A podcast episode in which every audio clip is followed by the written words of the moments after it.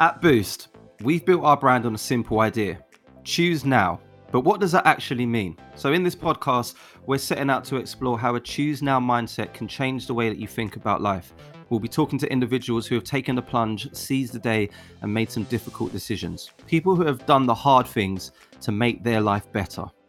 We'll also be trying to work out how you can apply a choose now mindset to your own life to break down the barriers that you might have behind making decisions and living the way that you want to live. The opposite of choose now is obviously procrastination. So we're also going to be looking at how you can kick out the bad habits that are stopping you from reaching your full potential.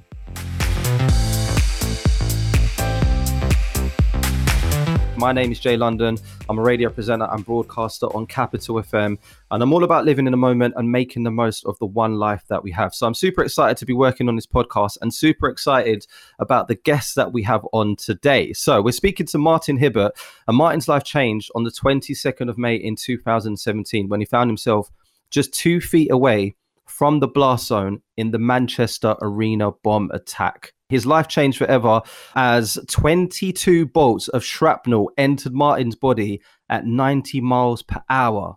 Martin's life was saved by the incredible staff at Salford Major Trauma Centre, but after a 14 hour operation, he was told that his injuries meant that he would never walk again. Most people would have been broken by this devastating news, but Martin Hibbert is not most people. Since his injury, he has dedicated his life to inspiring others to fight through mental and physical barriers to live life to the fullest. Fast forward a few years, and Martin decides to embark on the challenge of a lifetime as he attempted to reach the summit of Mount Kilimanjaro. That's over 19,000 feet, aiming to raise £1 million for Spinal Injuries Association at the time. Martin, welcome to the podcast. It is a pleasure yeah. to have you on here. What an inspiration you are, mate. Oh, thank you. Thank you for your kind words. And uh, yeah, thank you for having me on today. Such a pleasure to uh, speak to you and have this platform to talk about my life and kind of what keeps me going. So, you know, thank you for having me on today. Very, very much appreciated. I'm excited. I just I feel like a lot of people can already be inspired by that. And like I said in that introduction, so many people would have been broken by that news, by your injuries. But the way that you've managed to just flip it around and turn it into something positive, we'll talk about that in depth. How was life before that? Yeah, I mean, really good. Uh, proud Boltonian, so proud to be from the Northwest. Kind of that upbringing. Again, no disrespect to kind of any other part of the UK, but there's a certain grittiness and a, a and a certain kind of cockiness associated with the Northwest, where, you know, life will always throw up obstacles. And there's two ways of looking at it. You sit and mope about it, or you do something and crack on with it. And, and that's the way that I was brought up. But that Northwestern Boltonian spirit of, you know, never give up, you know, show people what you're about, you know, never wait for your ship to come in, row out and meet it. You know, all these things were really put into me at a very early age. Went to university, you know, kind of found a love and a passion for for business and finance. I became a very successful private banking manager that then kind of brought my appetite to be a football agent. Fast forward to 2014, set up my own football agency, uh, and that's kind of what I do today. I'm a football agent in the women's game. My life before I was injured was, you know, I ran around 100 mile an hour, but had a good life. You know, um, yeah, was very successful got married in 2014. I've had a daughter. Just very, very happy. You know, I've had, yeah. I've had battles. I was diagnosed with depression in 2014, so there's been a okay. you know, a, a, big battle, a big battle with depression, which will, will, will continue to be a battle, which we'll probably get mm. into today. I think it's important yeah. to talk about that. You know, I spend a lot, yeah, and a lot of time talking about that, especially in us men. We're rubbish at, at talking. Yeah, but I think yeah. with with what I've been through, which we'll we'll talk about, you know, it's given me a bit of a platform now to be able to talk about it and you know, I've saved six people from suicide doing what I'm doing. Wow. Uh, and that's just the people that have got in touch with me. I think a lot more needs to be done with that. So again, as well as the arena story, I also spend mm. a lot of time around the motivational speaking circuit, talking about you know my daily battle with depression and now PTSD as well. You know, I, I live and work yeah. with depression and PTSD, but I'm on no medication now. When I was first diagnosed with it, I was like, surely I can't have depression with my life. I'm so happy. I've I've got people mm. that love me. I've got I've got money. I've got a house. I've got cars. I've got a good job. You know, we have nice holidays. I travel the world. How can somebody like me have depression, But again, that's the stigma with mental health, especially in men, and where it was in 2014.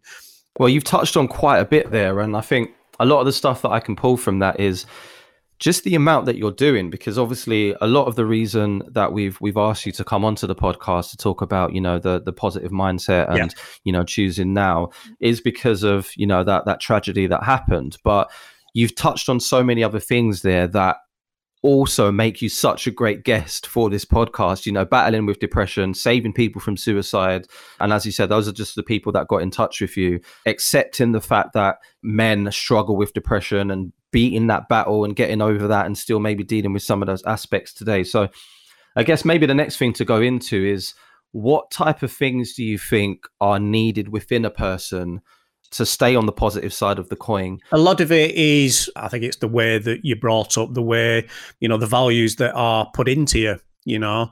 You know, my battle with depression, you know, the the therapy that I had wasn't really well known at the time. So I had something called EMDR therapy, it was being used on uh, US troops coming back from Iraq and Afghanistan, suffering with PTSD. So initially, it was something that was used for treating PTSD and anxiety in troops.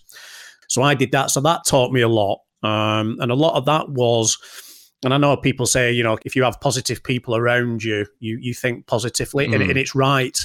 To be the person that I am today is tough, and, and it, it's it is a constant daily battle. You know, I can't have demotivated people around me. And I know that sounds really harsh, but I, have had, yeah. I've had to give up, you know, friends and, and some family because of it. You know, because I mm. can't I can't have people not being positive and and people being down and being negative. I, I just can't do it because I'm like a sponge. I'll I'll suck it up. When you're in a depressive state, that's what depression does when I was going through therapy, I gave my depression a face. So it's like a dementor out of Harry Potter. That's what it was doing to me. It was sucking the life out of me. Mm. It's exhausting. Some days are tough. You know, I had a I had a bit of a bad day a couple of days ago where just just life and I'm I'm just so busy at the moment. And and my wife sometimes has to say, look, I'm worried, you know, just calm down. You know, you, you mm. you're doing too much because me, like, you'll probably get a flavour of me. I'm, I'm like, you know, I can't, yeah. I can't say no. You know, I want to, I want to please people. I want to do things. I want to make people happy. I want to share my story.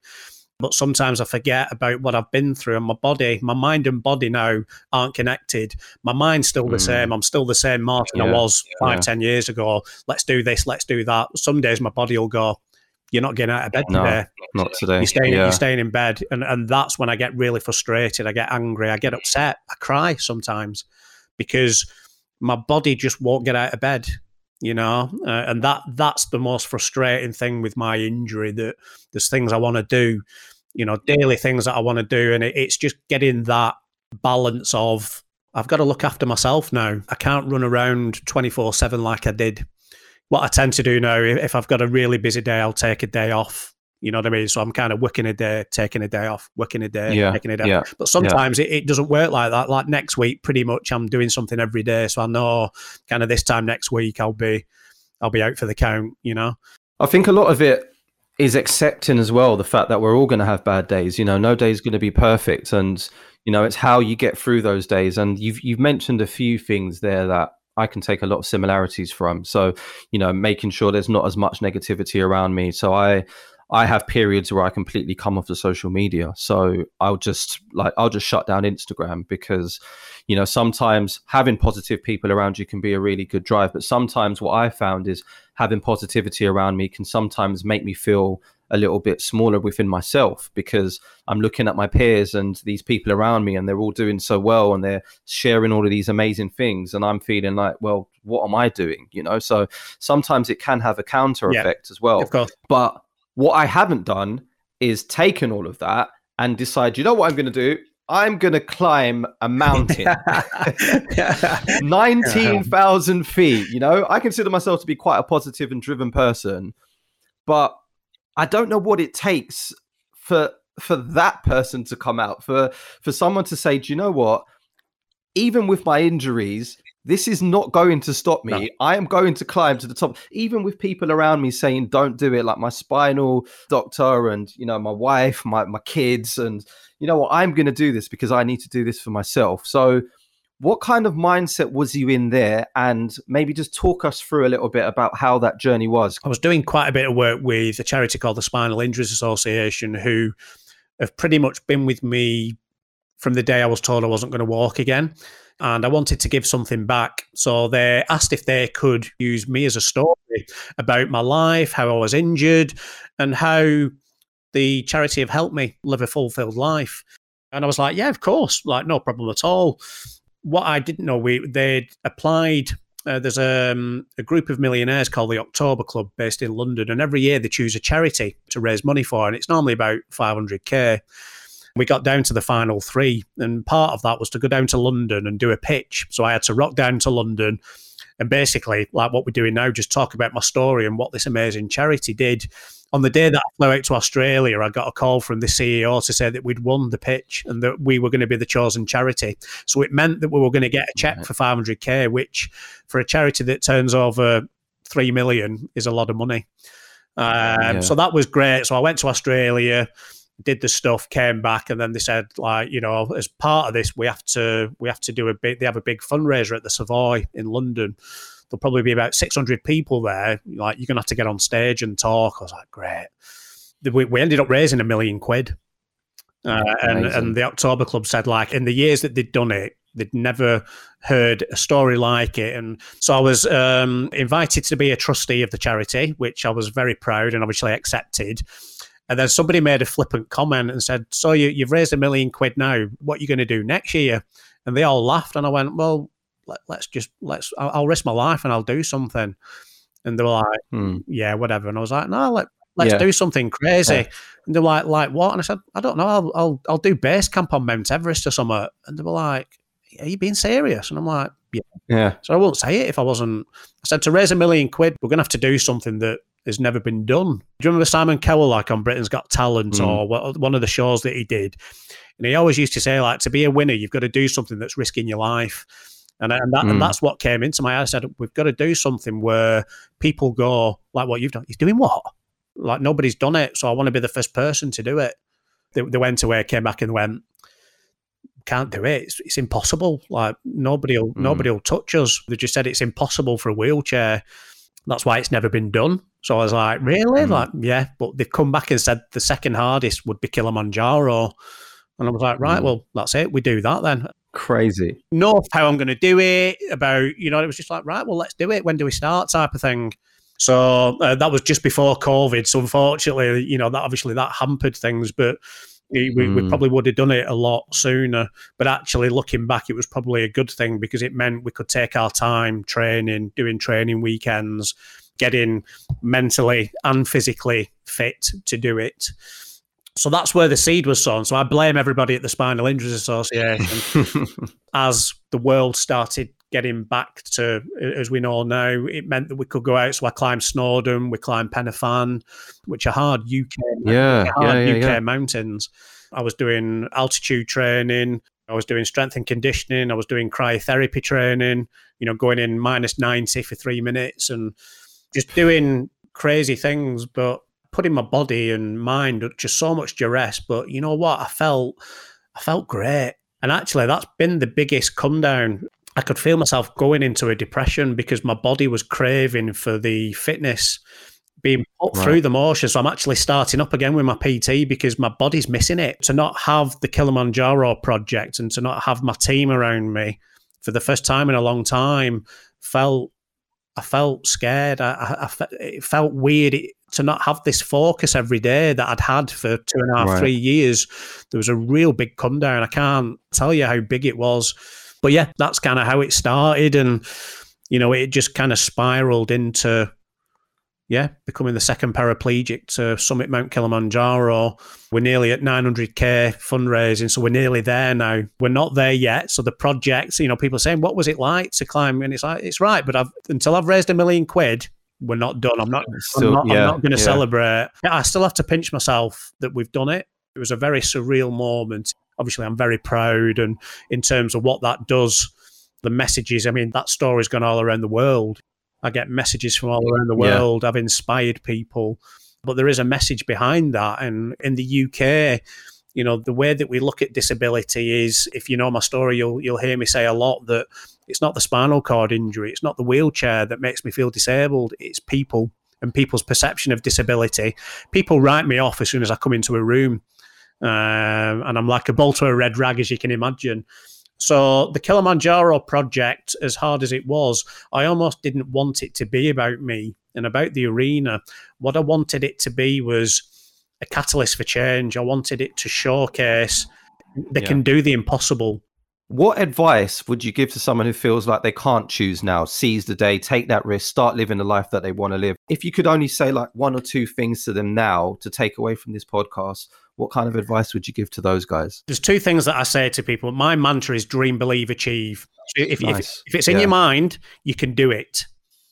Like there's excuses, but that'll stop you from yeah. doing it. The second thing that I say to everybody, especially when I'm talking about mental health, especially men, there's one there's only one person that dictates the life that you live, and it's you. If you want to do something, mm. you do it.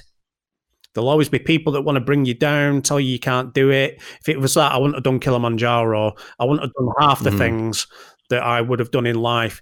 If you want to do something, you do it. I've failed in a lot of things that I've done but again, the way that I was brought up, failure, if you're not failing, you're not achieving. And that's how I've been brought up. You'll you will fail, but that's part of achieving. You've got to fail to achieve, but you've got to learn mm. from the failures to achieve. They're the three things that I'd probably say like dream, believe, achieve. That is what I live by. You know, everything that I've had in life, I've dreamt it, I've believed I can do it, and I've achieved it. Like I say, people will tell me I can't do it. People will tell me I'm stupid, crazy.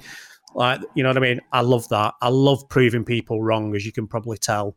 People that say it, I'm just like, yeah, that's fine. You know, if that, if yeah. that's what you think, yeah. that, that's your opinion. But it's not going to mm. detract me from what I'm going to do just coming to the end of this now, Martin, like what's next for you? Because I don't know how much more you can really squeeze in. uh, well, yeah, I mean, I'm doing a lot of motivational talking at the moment, which I'm really enjoying. So I'm going around the country. Uh, I was really, really proud to be invited to talk to a lot of the doctors and the nurses that saved my life uh, this week. So I did a big uh, conference, the Northern Care Alliance. So there was about 120 people in the room. So again, you know, having been able to like I am today, being able to talk about my story and for people to sit there and listen. Sometimes I get a bit embarrassed about it that they want to listen to somebody from Bolton talk about their life. I, I still kind of think I'm I'm just Martin from Bolton.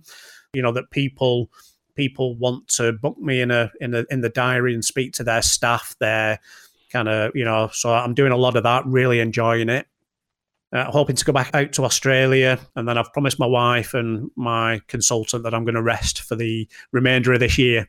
But between you and me, a, a Royal Marine and a Gurkha got in touch and they've said that they can get me to base camp, Mount Everest. So, oh, wow. Yeah, they said wow. if I want to do it, if I want to do it, they think they can help me get there. So that's the one I want to do.